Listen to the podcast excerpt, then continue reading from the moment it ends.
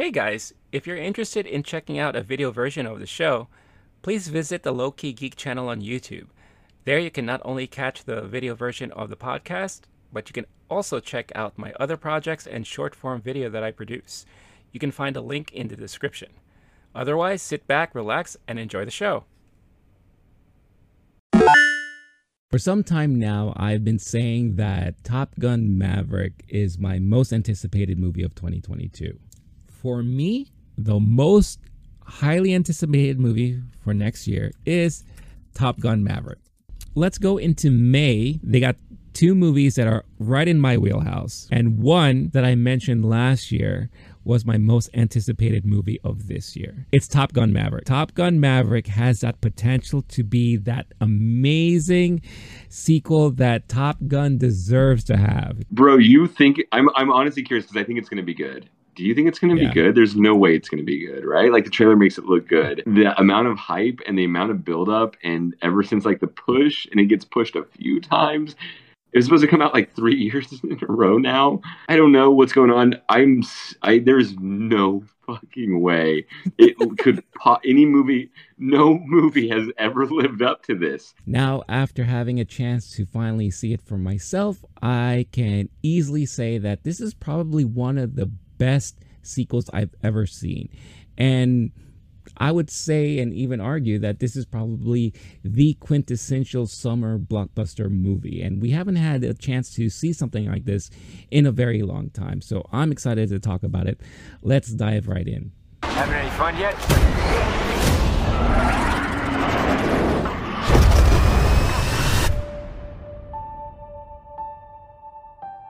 Hey, what's up, everybody? It's Renee here, Low Key Geek, and I'm solo today. Usually I do these type of movie reviews lately with my buddy and fellow movie time partner, uh, Blake Wolf, but due to scheduling conflicts and um, the fact that he hasn't had a chance to see the movie yet, it's just me. But I am more than happy to be your captain for this ride today, and I thank you all for uh, tuning in and joining me on this review slash discussion of Top Gun Maverick. So I'm very excited to talk about this.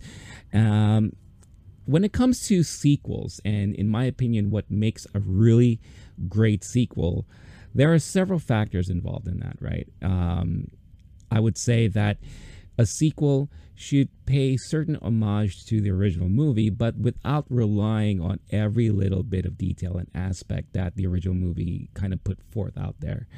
Uh, when I say that, for example, if you're talking about a sequel coming out 36 years after the original movie, I like to see things that you know don't heavily rely on that nostalgia factor uh, and i think that we've seen issues like that with um, sequels recently of movies that came out a long time ago um, i also think a sequel should do enough to progress the main characters moving them forward and not seeing a stagnant progression or a lack of progression or whatever the case is. Um, but also providing more um, depth and more progression in the story and in the universe and all that. Um, without having to have to rehash a lot of the things that we've seen in the original movie. And Top Gun Maverick is one of those movies that does a really good job at keeping that balance where you know there was a good enough amount of homage to the nostalgia factor of the original movie but not heavily relying on it um, the characters that we you know grew up or I should say grew up, but that we were introduced to with the original movie 36 years ago, and that we've, you know, formed our own love for those type of characters. Um, they were provided a lot more depth and progression. You know, we've seen changes with these characters and them dealing with additional changes that they have to move forward uh, with. And in this case, it's basically Maverick, you know, Pete Mitchell. Um, we see him later much later in his life right and you know we learn about the stuff that he's gone through and what he's going through now and kind of how he has to deal with those type of changes um the movie as a whole and you know this is going to be a spoiler free portion of this video right now and we'll get into spoiler specific stuff in a little bit but the movie as a whole is was really such a feel good fun entertaining movie. And when i was watching the movie it brought back a lot of memories of me watching movies growing up especially when you watch movies with your parents or with your family. Um, in the 80s and 90s, you know, going out to movies was sometimes a family thing, you know, or you did it with your friends, a group of friends. And especially in a summertime setting, you're looking for a great escape, right? You're looking to get fully entertained. Obviously, you want to get away from the heat and all that, depending on where you are. And you just want to have a full fun ride. And I really felt like that in this movie. And this movie also provides many things for many different people looking for different things. You know, fans of the original movie, you get a good amount of um, fan service without, again, like I said, relying on that nostalgia factor too much from the original. Um, those looking for romance or you know sweet heartfelt moments you get that here this movie at many times was very emotional um, and it wasn't just me. I saw the audience react to it um, as the movie was was playing. Um, another great thing about this movie too is that you got yourselves the action aspect. We don't really see movies like this anymore, where you know you're dealing with fighter pilots and you know an armies or in this case navy setting or military setting um, that is more on a positive note in a way. You know, it's like not so serious, but yet there is a, a pending mission that has to be accomplished. And the main focus is just that mission and not an overarching conflict. Um, because the one thing that's great about Top Gun is that it's been very ambiguous as to who the main enemy is. In the original movie, they don't really mention um, the country that we were uh, at war against or that we had a conflict against. Um, and you get pretty much the same sense here, but you got your action stuff really covered. So if you're into the action and the dogfighting scenes and all that, you got yourself covered here. Um, and with technology these days and with special effects and all that stuff like that, and knowing that Tom Cruise is such a nut that he did a lot of his own flying and was actually in a fighter jet during a lot of these scenes. I felt most of the time I was wondering which scene is real or which isn't. You know, in the original movie, you could tell that they were in this like made up cockpit and all people are doing just like looking around and um, the the pilots are just like focused on straight on you know flying the plane and, and doing what they have to do here, you see stuff happening around them, you know, and it looked so real. Um, it really put you in those moments and it provided a lot, a lot of tension, a lot of suspense. Um, I felt myself like almost at the edge of my seat. And I know that's like a very like cliche thing to say, but I really felt it. You know, I felt like my hands were gripped on the sides or holding on to my bucket of popcorn and all that. Um, so really really great stuff there. And there was a lot of good comedy in this movie. There were a lot of moments that was extremely charming and you know got good laughs from myself and from the audience. Uh, it, again you don't really see and experience movies like this anymore where you know obviously you have your major blockbusters with the marvel movies and star wars and all that stuff like that. Um, but with a movie that is so dear to a lot of people's hearts, and there's only been one of them, and there's never been further expansion into the lore, the universe, and all that, you know, except maybe for the video games. Um, but there wasn't like any TV series or straight to DVD or home video kind of sequels or what have you. Um, this is a pure um, continuation of something that all of us has seen 36 years ago, or maybe some of you have seen it maybe more recently. Um, and it still felt fresh. It still felt, um, you know, new. Yes, we are in- reintroduced to certain characters and scenarios, um, but everything, you know, on its own felt new and and really, really like a brand new story and chapters being told. And I, I thought it was so well done in that aspect. Um, you know, and I think the writers and director um, were very aware of some of the things that maybe didn't make so much sense in the first movie, some of the things that we kind of poke fun at, like the the volleyball scene or or what have you, or maybe the made too quick to happen relationship and romance between uh, Maverick and um, the Kelly McGillis character, right? So what they did here is that they kind of took those parts and really, really put more depth in it and made those things have purpose. And they kind of just, as if course corrected or just, you know, went back and corrected everything that was kind of hokey in the original movie and made it more meaningful here. And that, that is something that I've, I'm you don't really see that with sequels, right? Um, you you've seen other sequels sometimes, you know, when they try to go back and uh, correct a lot of things from the past or rewrite certain things and and you know kind of um, you know, retcon as they like to say it in in the the movie industry, uh, all that. Um, but the writing and the direction of this movie did a really good job at paying homage to Tony Scott's original directing.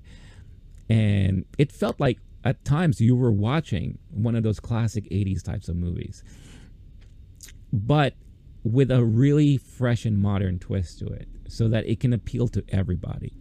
And again, I was not expecting to love this movie that much. Yes, it was anticipated and I was really looking forward to it, but I really did my best to go into this thing without such high expectations, right? And I think even if I did allow myself to get drawn into that, I still left extremely satisfied. And I felt like this movie did everything I was hoping it would do.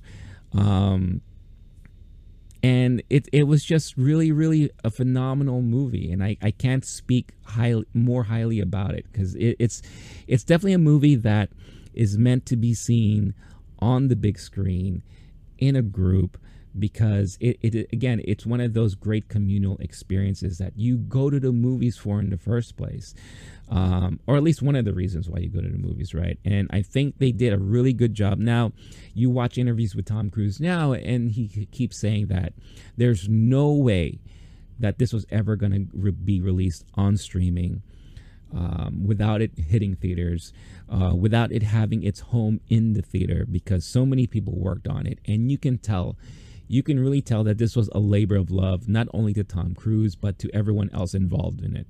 They wanted to give this thing a proper treatment. Um, you know, there have been years and years and years of talk about a sequel to Top Gun. And many different scenarios and plot storylines have been going around as to what this movie was going to be about. And I think with all the rumors that we've had heard before about what they were going to look into or dive into and all that. They did enough to incorporate a lot of those different things and still surprise us with what this movie had to tell. Um, so again, it was just really great. The romance in the movie was really more believable. Um, like I said, the characters had more depth. The there was actually a, a more cohesive storyline and not just dropping you into like little bits here and there. Yes, you are somewhat in a school setting, just like the original movie, but there's a purpose now for that, like a real true purpose. And there's a, a purpose for the ending, a purpose for the whole storyline all through. And it was just really more cohesive and I, I thought and i really that's one of the things i really truly appreciated about this movie because i recently went back to uh, to the original Top Gun, and I rewatched it, and you could see my my uh, thoughts on it in my revisited video on the channel. But one of the things that I kind of mentioned was that you're just following these people in a school, and they're there training and hoping to win, you know, this competition, right? And at the end of the original movie, there was this major conflict that just kind of came out of the blue, right? So it's like, oh well, you know, good thing you guys went to school, so we're gonna now put you to the test Um, and then you know everyone everything works out to the end, and know, woohoo, yay, we did it, we saved the day, uh, which is a very typical '80s type of movie scenario. Here, everyone is brought together because there is a common goal and there is a main purpose and reasoning for them to be there.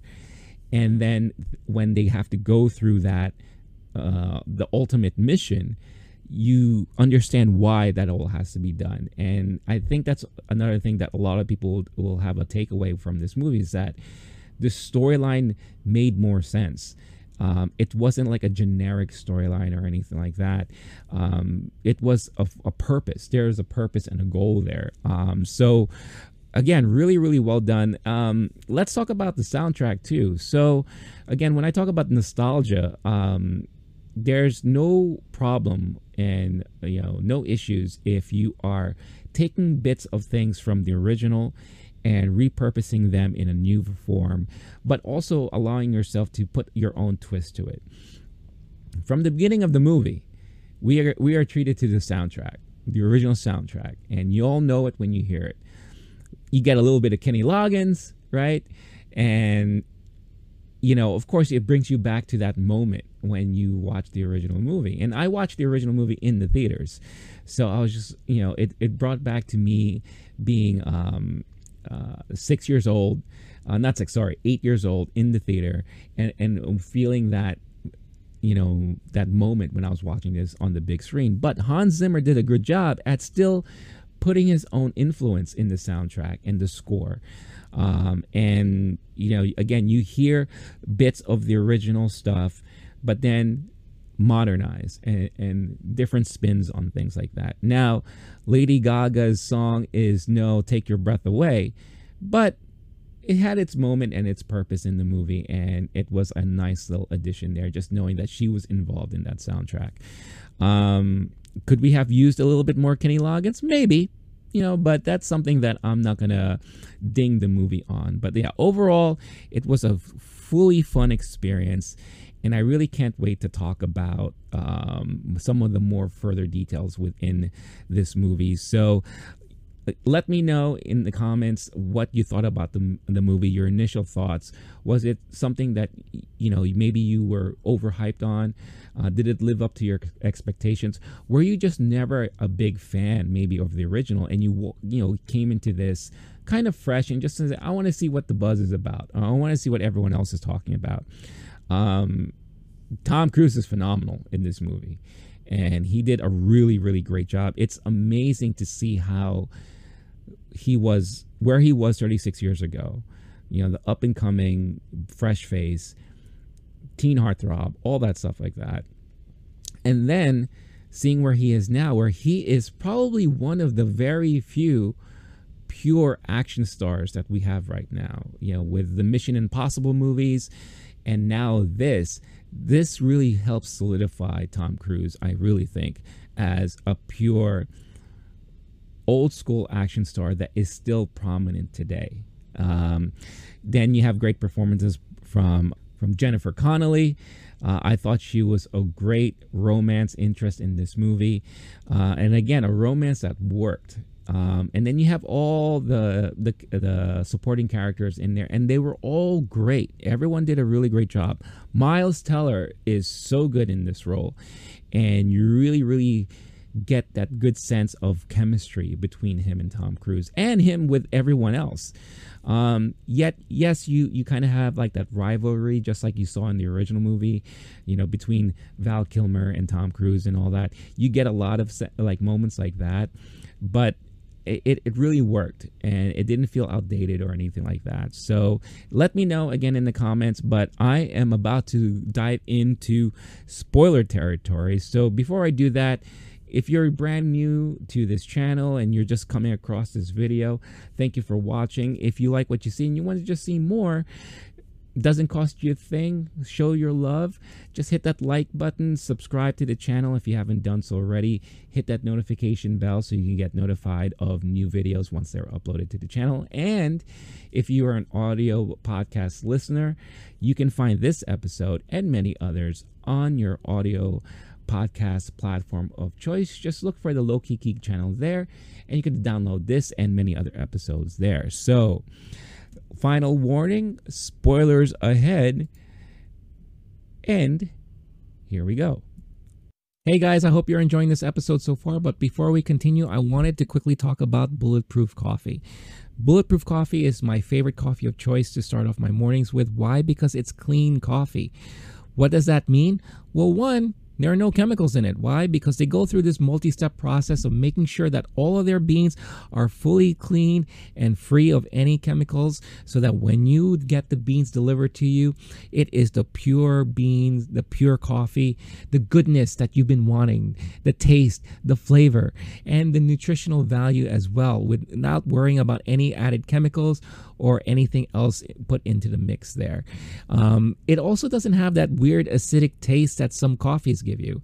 I don't know how about you, but for me, some coffees kind of give me that weird sensation in my stomach, makes me a little burpy, and it kind of drags me down a little bit instead of really waking me up, uh, which is something that I need from my coffee every day.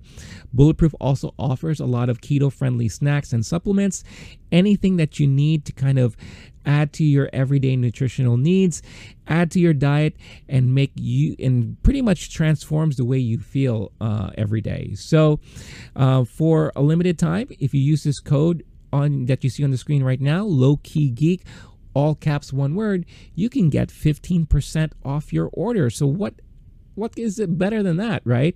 Check out the link in the description of this episode. Use this code, get yourself your discount, and make your mornings a little bit more bulletproof with Bulletproof Coffee.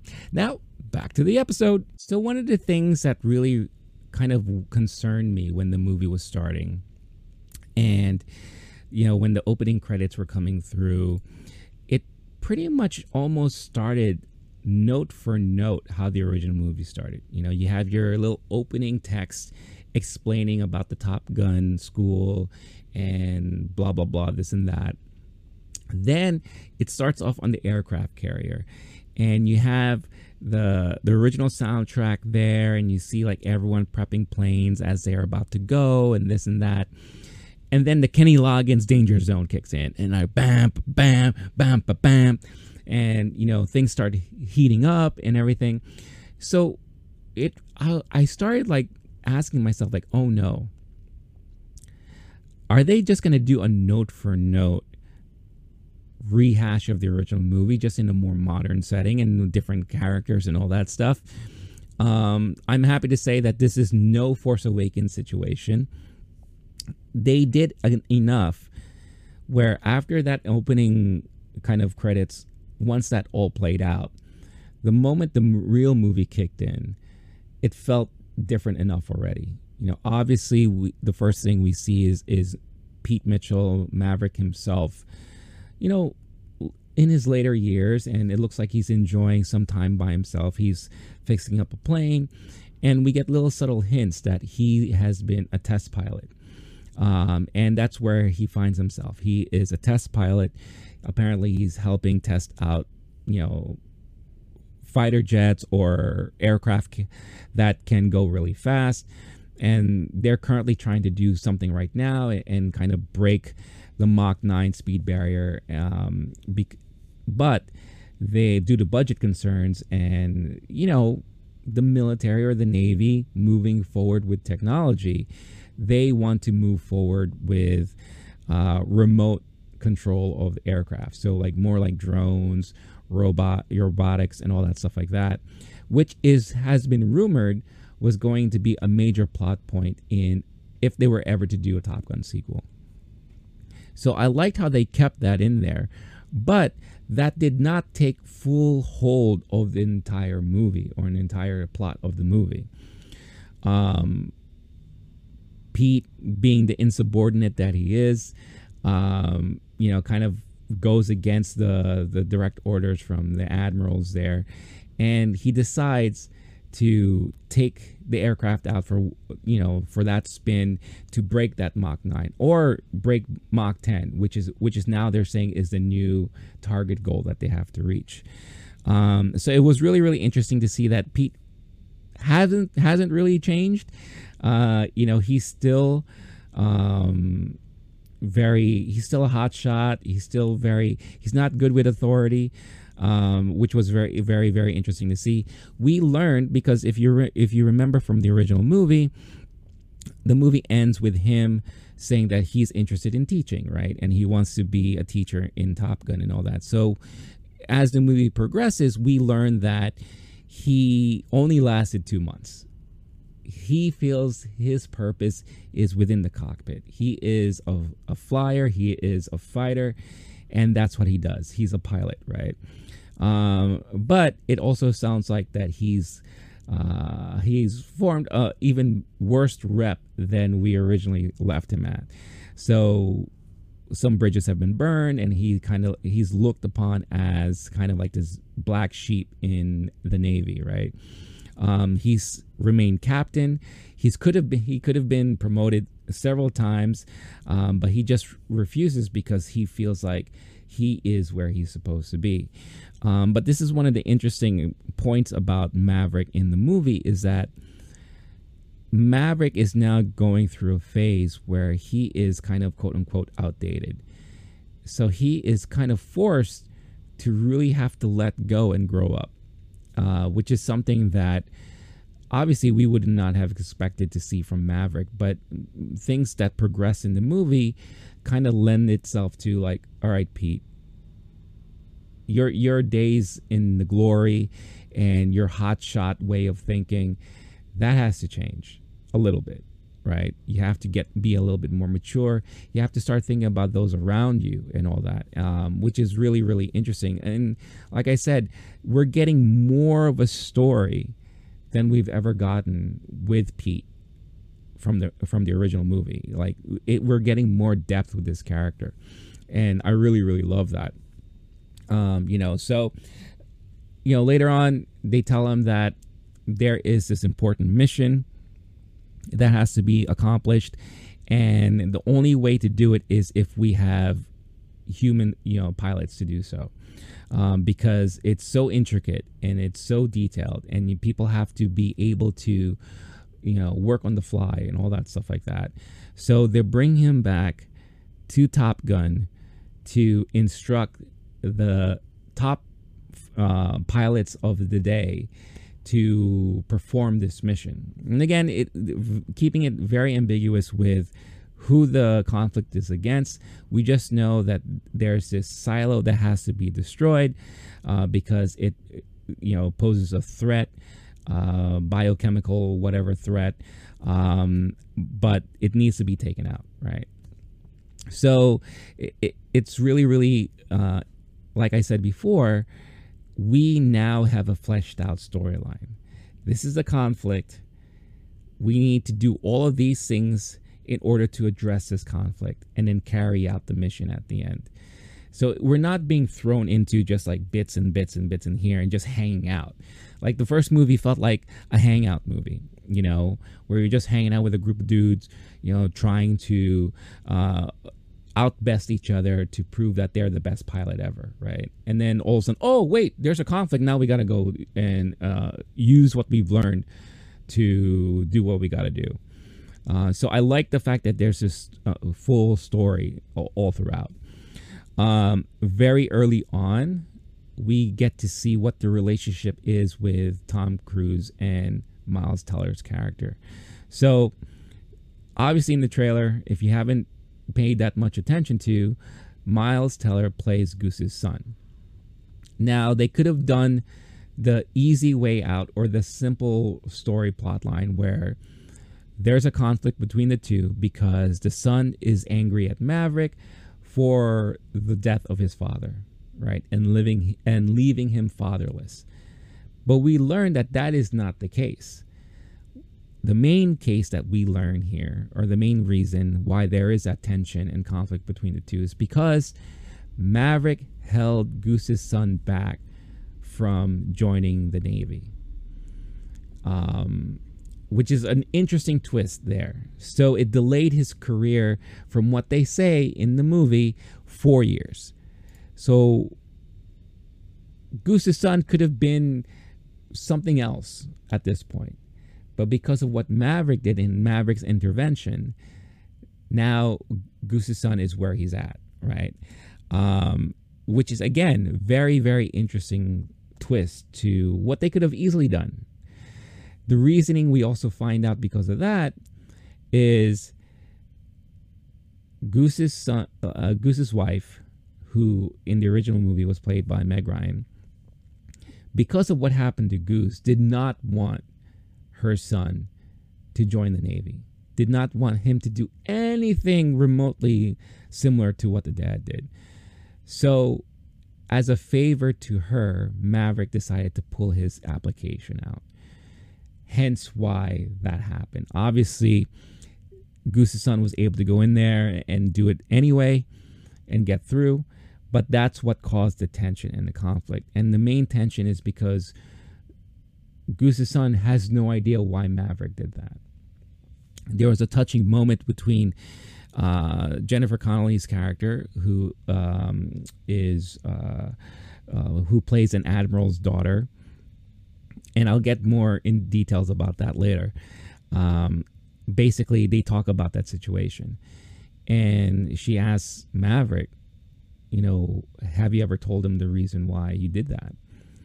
And you know, basically he said like I I don't need him to be mad at his mom. He's already mad at me for whatever he wants to be mad at. There's no reason to be mad at his mom because guess what? His mom is dead. His mom his mom passed away.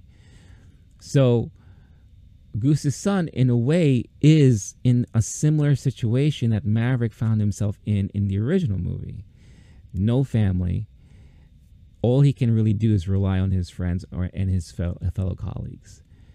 So the great thing about this storyline between the relationship of Maverick and Goose's son, and I'll, I'll instead of always calling him Goose's son, let let me pull up his real name here um, because uh, we, we should give proper respect. Bradley. Bradley. Bradley Bradshaw. That's a very American name, isn't it? Bradley Bradshaw. Um, but Jennifer and Jennifer Connelly's name is Penny, Penny Benjamin, right? But Bradley and Maverick, the chemistry and relationship there again, it, it mimics almost the same situation, like I said, in the original movie. So it, it kind of forces Maverick to want to be that mentor, be that father figure, be that supporter that maybe he was lacking, especially once Goose died in the original movie. Because we already know that, like, Maverick had a chip on his shoulder because he was living up to his father's reputation in the Navy. Father's dead, gone missing and on a mission. No mom to be seen. So Maverick was alone. And in a scene in the original movie, Maverick even mentions that Goose is his only family. Goose's family is his, is his family. Goose dies, he loses that. Because obviously, he feels the burden that it was his fault that Goose died. I mean, let's be clear. I, I personally think it was Ice's Iceman's fault. Uh, it was Val Kilmer's fault as to why Goose died. If you know he didn't move out of the way earlier enough and let Maverick handle the situation, then that would have been a different story, right? Um, so it it kind of created the dynamic that Maverick wanted to be there for Bradley, you know, which is very touching and again a sign of maturity of Maverick's character. Um, but like I said in the beginning, they really, really kind of quickly unravel that as you're watching them because Bradley's part of the top elite and he is there in the training mission at Top Gun and Maverick is their instructor, right? And it was very interesting to see Maverick being an instructor, by the way, um, because he pushes these kids, man. You know, we already know Maverick is this insane pilot, you know, and he can do things like no other. And he really puts these people to the test. I mean, it's seeing those training scenes and how they could never outwit Maverick is unbelievable. And it was just a lot of fun to watch all of that transpire. Um, to the point where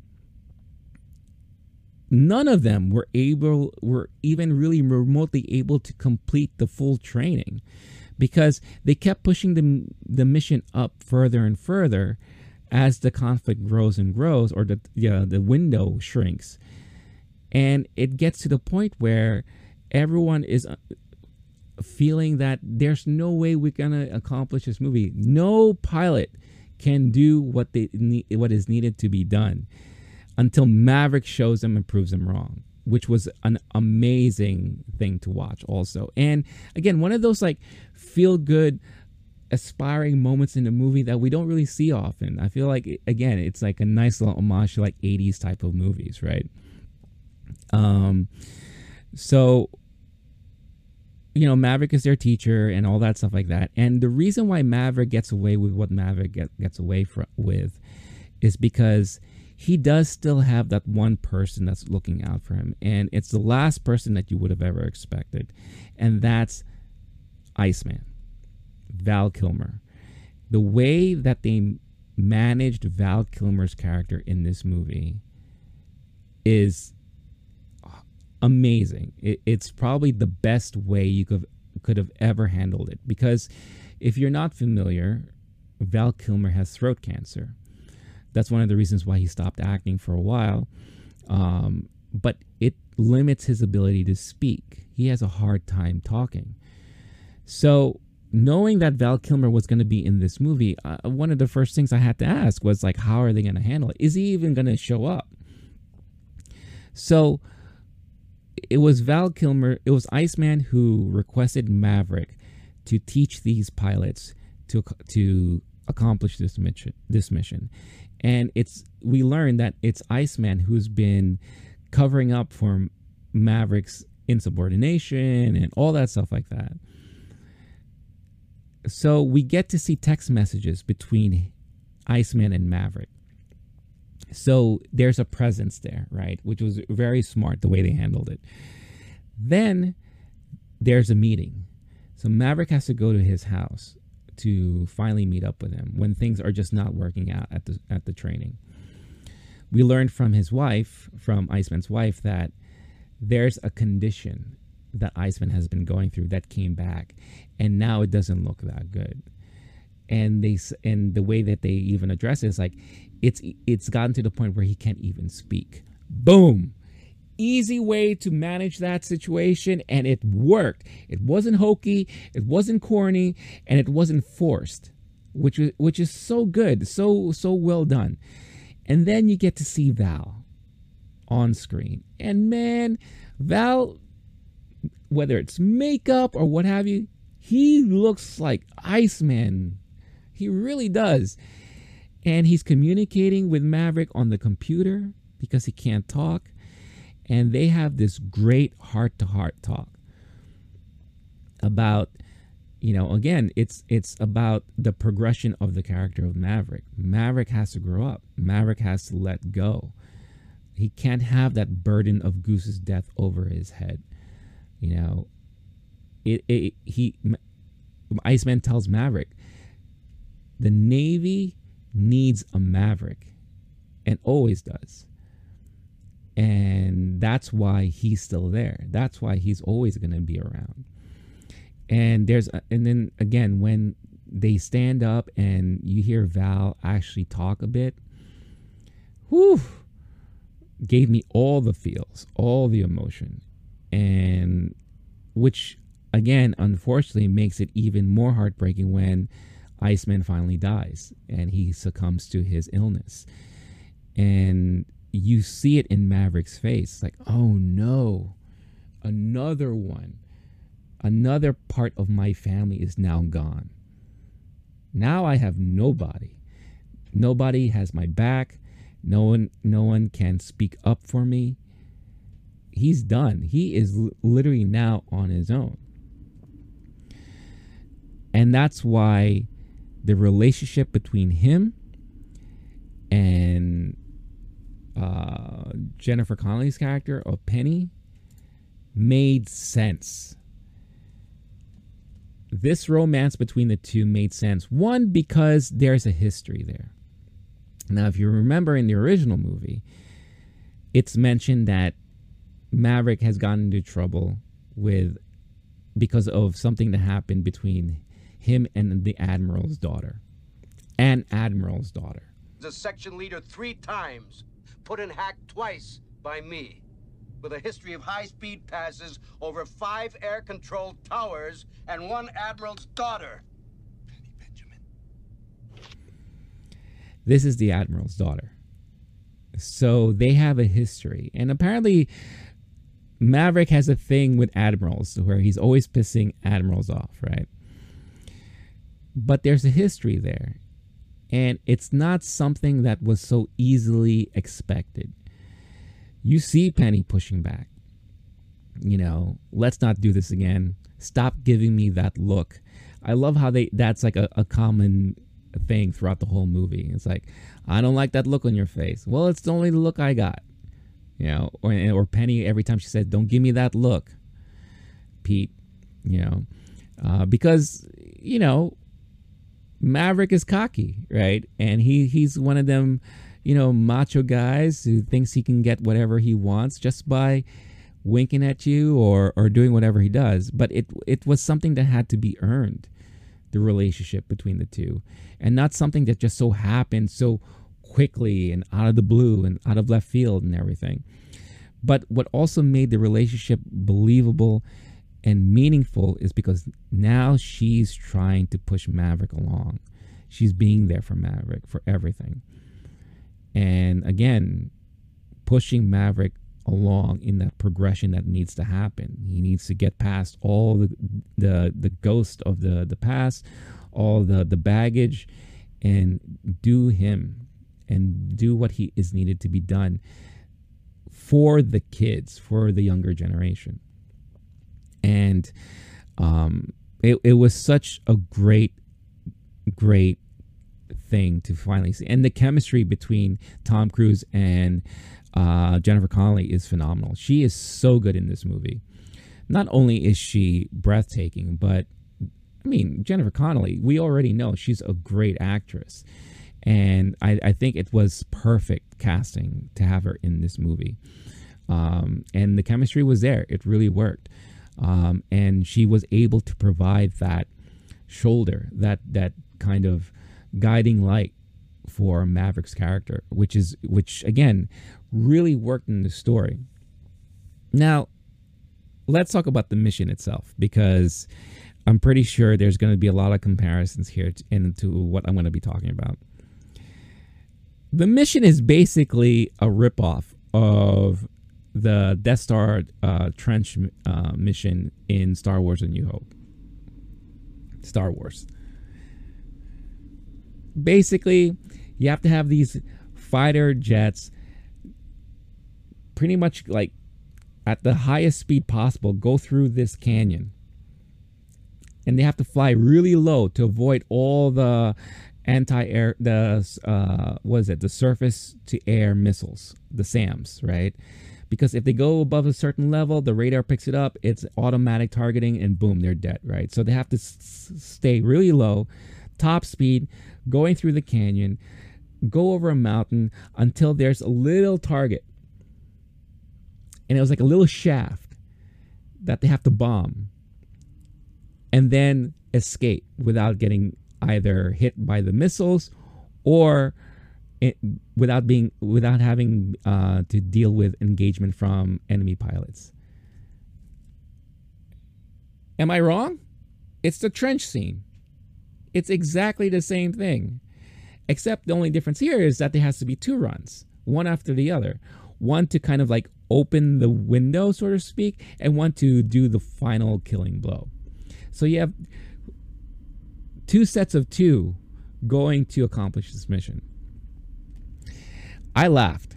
I laughed when that whole mission was revealed, and it was revealed in a very Star Warsy way, where they have like the map and they have the simulation of what needs to be done, the close up on the target, what you know, the explanation and everything like that. The only thing missing was like a real Mon Mothma character explaining about how they got these plans and all this kind of stuff like that, how they got the intelligence. Um, but it was Star Wars, so I'm pretty sure the writers, you know, they they kind of it was like a little nod to Star Wars there. Um, but it was still believable right? And, and again, them having to have to accomplish a mission like that seemed impossible until Maverick was able to show them. Maverick did it on his own in training, right? And it kind of lifted the spirits up of everybody. It's like if Maverick, this old geezer Maverick can do it, why can't we? And it was done at a point where Iceman dies, so the the commanding general or admiral, I forget, John Hamm's character was like, "Look, I'm taking over the training. I never wanted you to be part of the training in the first place. I was doing this because Iceman said so. He's now not here. You're out. And we're going to do this my way." But his way was too slow. And he didn't care about casualties. Pete Maverick cared about all the pilots. He not only did he want this mission to be accomplished, but he wanted everyone to come out and come home alive. John Hamm, on the other hand, didn't care about any of that stuff. He was like, look, let's get this mission accomplished. There will be casualties, and that is to be expected. But as long as the mission is done, then we're gravy. And you know, Pete was like, nah, man, can't. Your way is the wrong way. I'm going to show you how my way works. And he did it on his own in training. And because of that, the one thing that they really didn't want to do had to happen. And that is they it forced Maverick to lead the attack, to lead the mission. Maverick was just there to train, but they made him the leader, and uh, and then that you know that's the story, right? So, uh, again, really, really awesome stuff, and I, and I love how they were able to do that. Now, as before I get into the mission itself, remember when I said that you know they took things from the original movie that maybe we poked fun at, and either expanded on them, provided more depth for them, or created a purpose. So one of the funniest things that we laughed at in the original movie was the volleyball scene, right? Because it felt like it really came out of nowhere. And it's just bros hanging out and having a good time. Here, they took that idea, that concept, and they spun it. Because what Maverick wanted to accomplish was teamwork. And it got to the point where everyone was just really against each other right? Tensions were high. Everyone was trying to do their best, but everyone was trying to outdo everyone, right?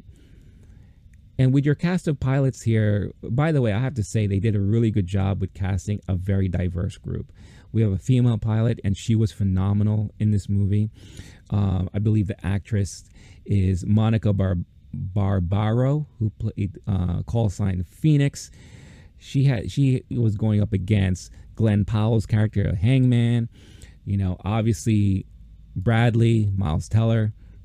But you had so many people who were just like vying for that leadership role, best of the best role, right? So tensions were extremely high. Plus, there was tensions because none of the other students understood what that relationship was between Bradley and Maverick. So there was you know a rumor or they had the feeling that there was favoritism involved which wasn't the case. And that even created more tension right? So how did we loosen the tension up? Let's play sports by the beach. And that's what they did. And it wasn't volleyball. It was two games of touch football happening at the same time in the same group to simulate dogfighting how brilliant is that? That's great writing and a purpose. It created a purpose.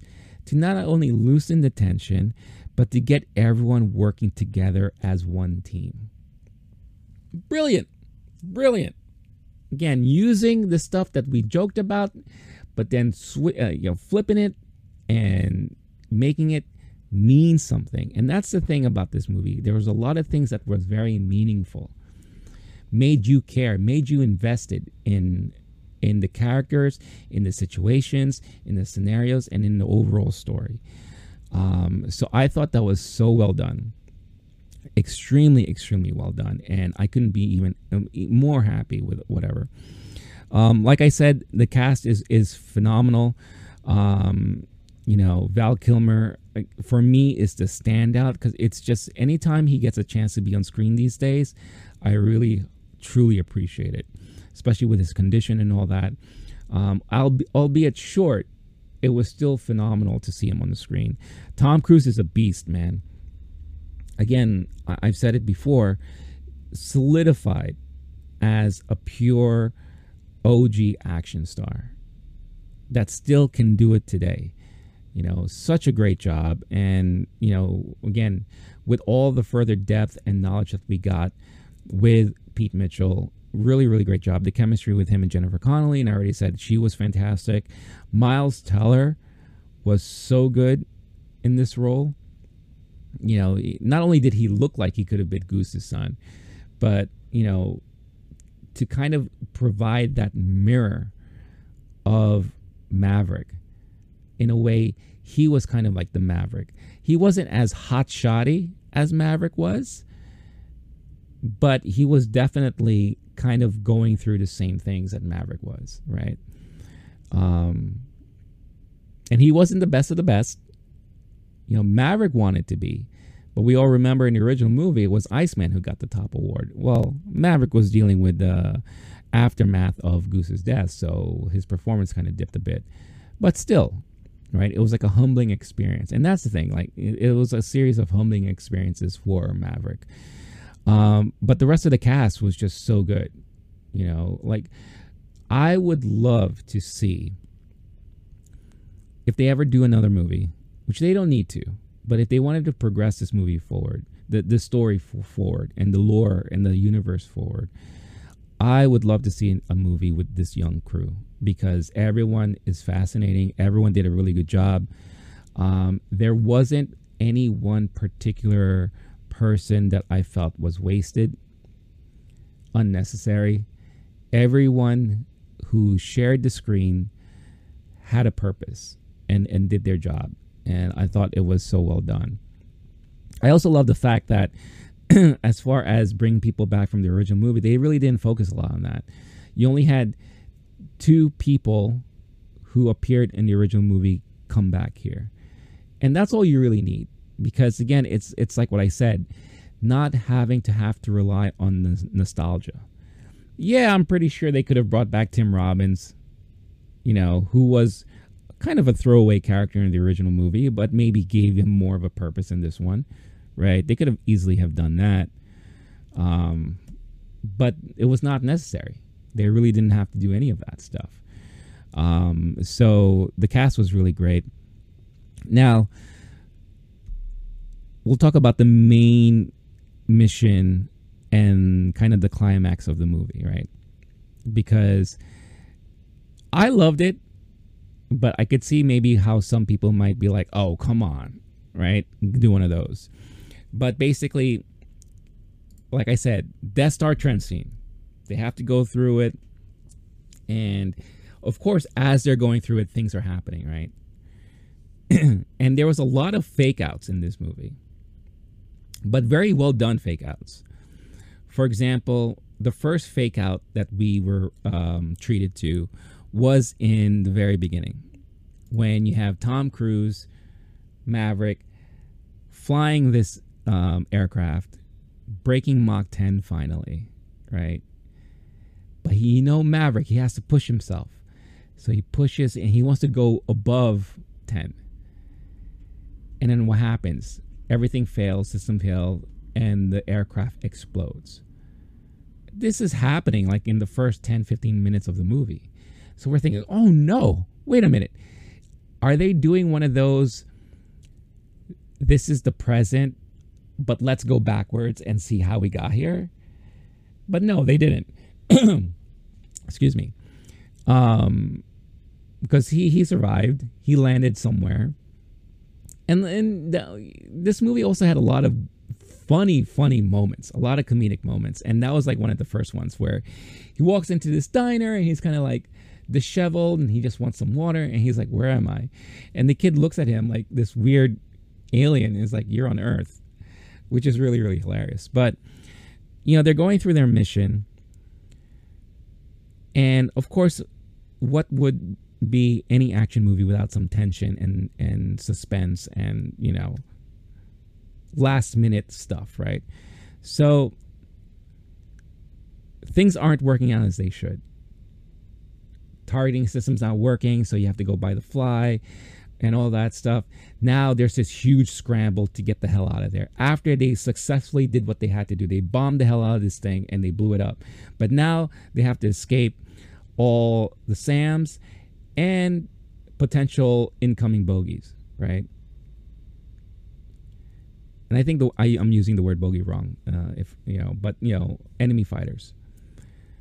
And this creates this manic, manic action sequence of everyone scrambling, you know, getting away from these missiles are flying all over the place. You know, you got maneuvers and flares, blah, blah, blah, this and that. So you get to the point where the one who is in pure danger is um, Benjamin, Goose's son. Because he was the last group and he was the one that did dealt that killing blow to that silo thing. And he's out of flares. And these missiles are coming in hardcore, right? So what does Maverick do? He maneuvers his way above his plane, above Goose, above, Benjamin's plane, and lets go of his flares. But since he was way too close, the missile impact affected Maverick's plane. Maverick goes down. And they're like, we got to go back for Maverick. And orders are coming from John Hamm. No, no one's re engaging. Everyone got to get their butts back to base. And we're all left wondering, like, is this the end? Is are we just gonna have Maverick die now? Close the story out like that? Cuts to black. Then we see Maverick on the floor, right? Uh, wherever he landed. But enemy choppers coming in and is firing at him and all that stuff. And it looks like he's toast. And then boom, chopper blows up. Goose's son saves the day. Or so we think. Goose's son's sh- plane gets shot down. So now he crashes. And then they have this funny moment where they meet up and they're like, "What the hell are you?" You know, Maverick's yelling at him like, "What are you doing here?" You know, you should you should have never came back for me. The whole purpose of what I did to save your life is so that you can go back and return home. And Benjamin is like, "No, f you, dude. Like I I came to save you." And it's like, "Well, why did you do that?" It's because you, exactly what you told me.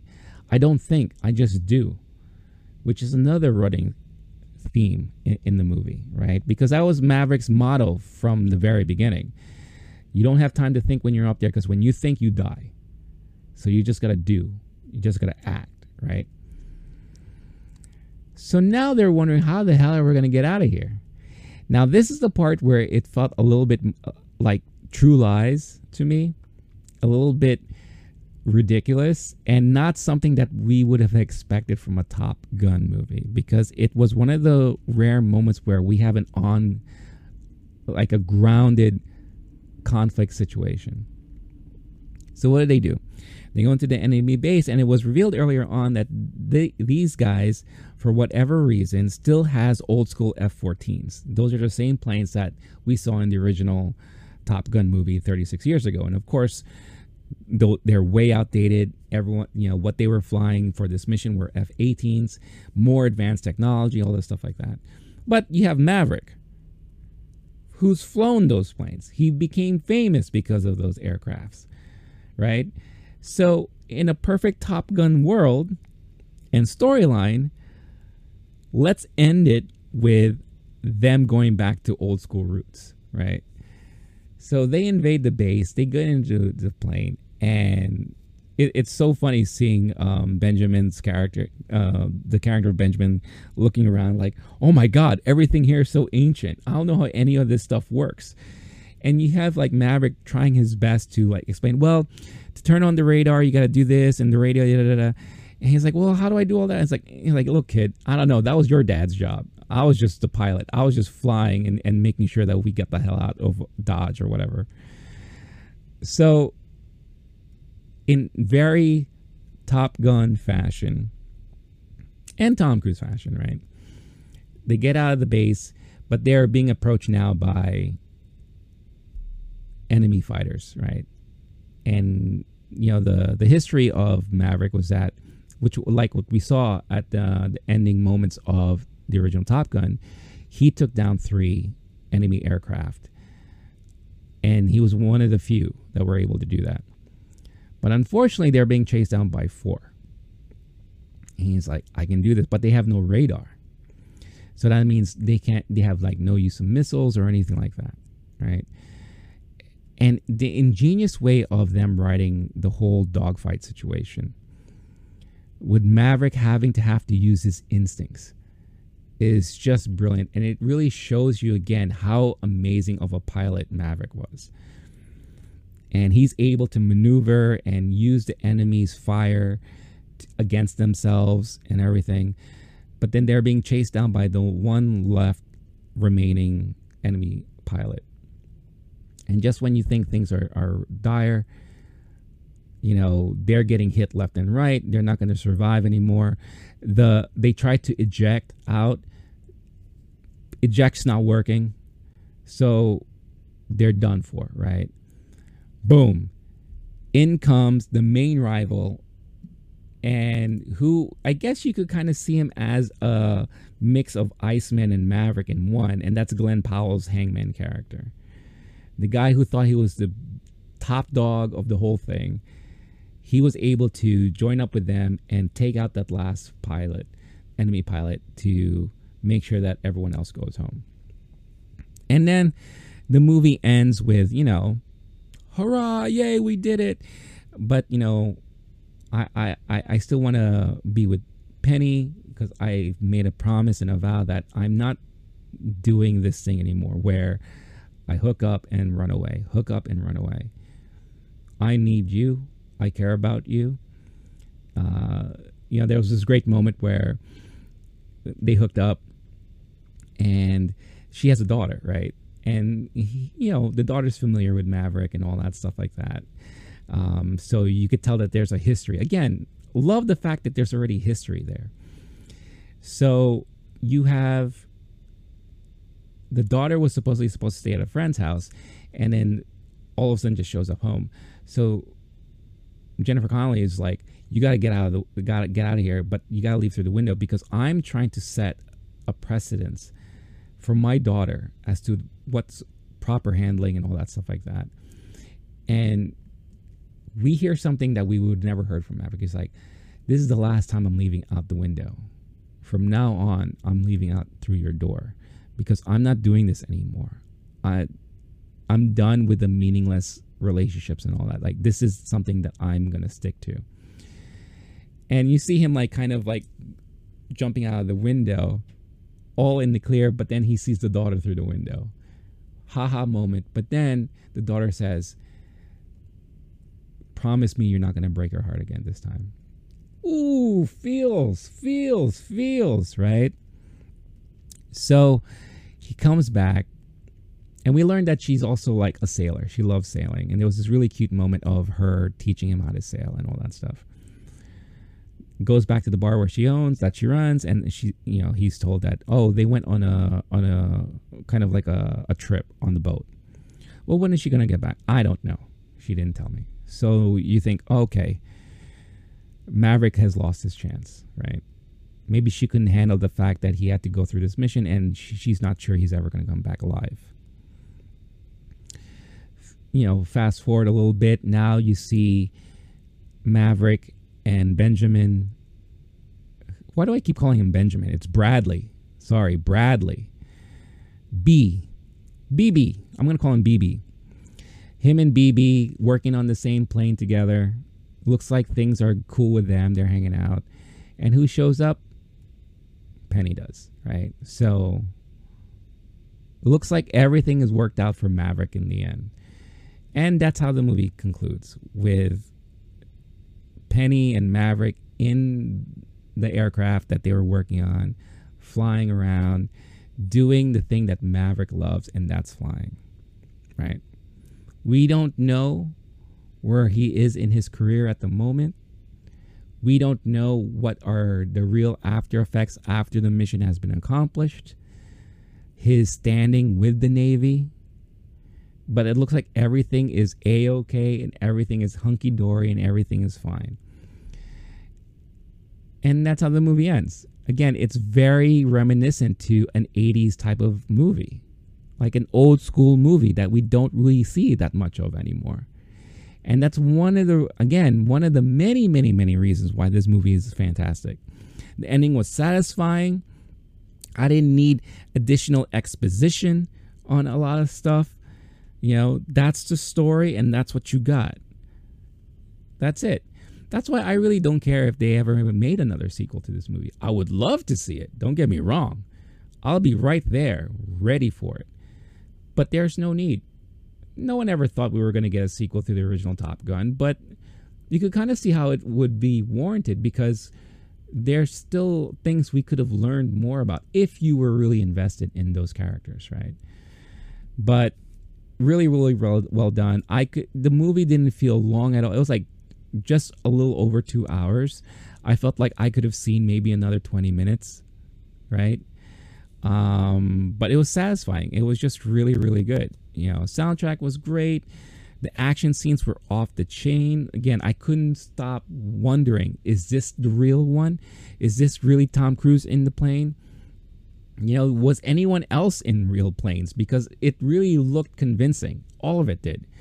There were some moments where I'm like, okay, this can't be real but there were so many moments that the action scenes felt so real. I mean, and uh, you you see, if you look at the credits, you could see that they did use a lot of real air flights and and you know aircrafts and and things like that to do a lot of the action scenes.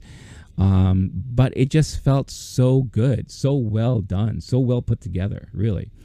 Um, if there was going to be any criticism for this movie, I will say that maybe some people might say that it does run a lot of parallels to the original movie because there are certain beats that do kind of make you feel like the original like you're watching the original you know um, but i don't think it was a distraction or anything to ding this movie on because i even though there were those kind of moments that were like wait a minute this does kind of feel like how it was in the original it didn't harp on it. It didn't rely on it. It didn't like use those moments as crutches just to kind of rehash things from the original movie. This movie still felt original on its own, but still giving that proper nod to to the original movie, for, to the first movie. So I won't be surprised if I hear people kind of mentioning things like that. But other than that, I loved it. I I am dying to see this movie again. You know, I really cannot wait to watch this movie again. You know, this is one of those rare moments where I just this is a movie I can see myself watching over and over again, you know, and there aren't that many movies out there that I can easily say that with. And like like I said, when it comes to sequels, I think by far this is one of the best sequels I have ever seen. And I love sequels. Empire Strikes Back. For a long time, this is my number one sequel ever. Yes, I'm a Star Wars fan, but I thought this was a perfect sequel. I don't know if, Maverick, Top Gun Maverick, overtakes it, dethrones it, but it's really, really close. You know, it definitely ranks up there with like Terminator 2, Aliens, you know. Um, I don't know if you could really call Indiana Jones and the Temple of Doom a proper sequel to the the first Indiana Jones? Because you kind of go backwards in time, or, or something. I, I I forget right now how it was. You know, but it's it remained consistent with the tone of the characters and the universe that they're in. You know, and without, and I, I know I'm I sound like a broken record, without having have to rely so heavily on the original, on nostalgia, rehashing things over again. They didn't feel they had to do that. They did it enough, but still kept it unique, fresh, and new for this movie and for the new generation of people who are going to be watching it. You know, so again, I, I I love this movie. I really do. And I'm so so curious and interested to hear what all of you think about it. So let me know. Let me know in the comments what your thoughts are, you know, how you felt watching this movie. Uh, if you weren't planning on watching the movie and you decided to stick around and, and listen to me talk about some of the spoiler stuff, has it changed your mind? Ha- are you now invested and maybe you want to check it out for yourself? You know, let me know. Let me know what you think. Um, because I, I do feel like this movie deserves a watch uh, if you appreciate anything that I've mentioned. So, uh, with that being said, if you're interested to hear about my thoughts and re- my revisit of the original Top Gun, make sure to check out the video that you see on the screen right now. Uh, again, thank you so much for watching. Hit the like, subscribe, notification bell to be notified of future episodes and videos, podcasts, Loki Geek podcast channel. You could download this episode and more. And thank you again. Stay cool, stay classy, stay safe, and I will catch you in the next one. Peace out, everyone.